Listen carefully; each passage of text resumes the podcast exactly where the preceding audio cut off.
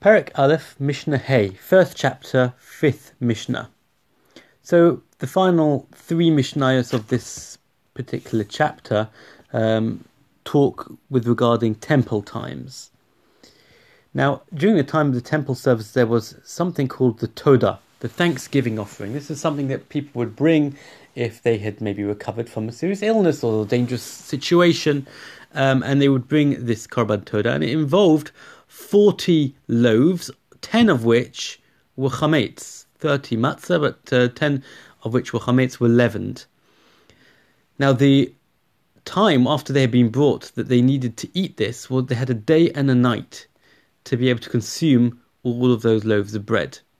The problem was is that on the 14th of Nisan, you could not bring the Korban Toda because you wouldn't be able to have the whole time span in order to eat it because you'd have to stop eating by the sixth hour because it was coming up to Pesach. So you weren't allowed to bring a Korban todah, a Thanksgiving offering, on certainly not on Pesach, but you're not allowed to bring it even on Erev Pesach on the 14th. What that meant was, and as you can imagine, loads and loads of people brought it on the 13th because that was the last opportunity before Pesach. But when loads and loads of people bring bread, well, not, there's not going to be enough mouths in order to be able to eat it all completely within a day and a night. So there was naturally some left over. So this Mishnah uh, mentions something that they used to do with these leftover loaves. The Ode Omar Rabbi Yehuda. Rabbi Yehuda said further, Shtei chalos shel toda pesulos.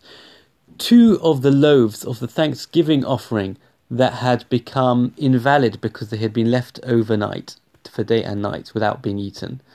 They used to take two of these loaves and munachos al gav ha'itztaba, and they would place it, uh, place them on the roof of the portcullis, some sort of a balcony that was in the in the temple, somewhere which was easily visible to the outside. Kol zman shemunachos, as long as those two loaves were there in place, kol ha'om ochlim, that was a sign for all the people that they could still eat. Nitla achas, when one of them had been taken away and removed, which would have been in the fifth hour on the 14th, then tolin, people would know that that's a time of suspension, lo ochlin velo surfin. They weren't allowed to eat chametz, but it wasn't yet time that they needed to burn the chametz. Nitlu shtehem, if both of them had been taken, both of these loaves had been removed, that was a sign, hischilu kola am surfim, that the all the people would begin and burn their chametz. So in other words, they used these loaves as a way of indicating to the people when the right time was for being able to eat, when not being able to eat chametz anymore, and when they had to actually burn the chametz.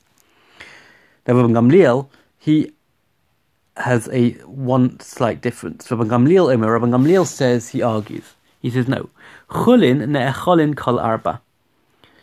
Chulin, regular foodstuffs could be eaten all of the fourth hour, just as we have said. However, usruma kol chamesh, in the fifth hour, which Rabbi Yehuda said you weren't allowed to eat at all, even though you didn't have to burn yet, you weren't allowed to eat in the fifth hour. Rabbi Gamliel holds that truma, that means that grain that has been set aside for the Kohanim as part of their the, the, the element of grain that needed to be set aside for priests, that could be consumed the whole of the fifth hour. Because we don't want to do, destroy truma, something that's somewhat sacred, unnecessarily. At least not uh, actively do so. As long as one, in theory, could eat in the fifth hour, and the only reason why we don't eat in the fifth hour is as a buffer zone. Nevertheless, um, um, therefore, in such a situation, truma, uh, the sacred food, could be eaten. For surfin, but then he agrees again that everyone would burn it at the beginning of the sixth hour.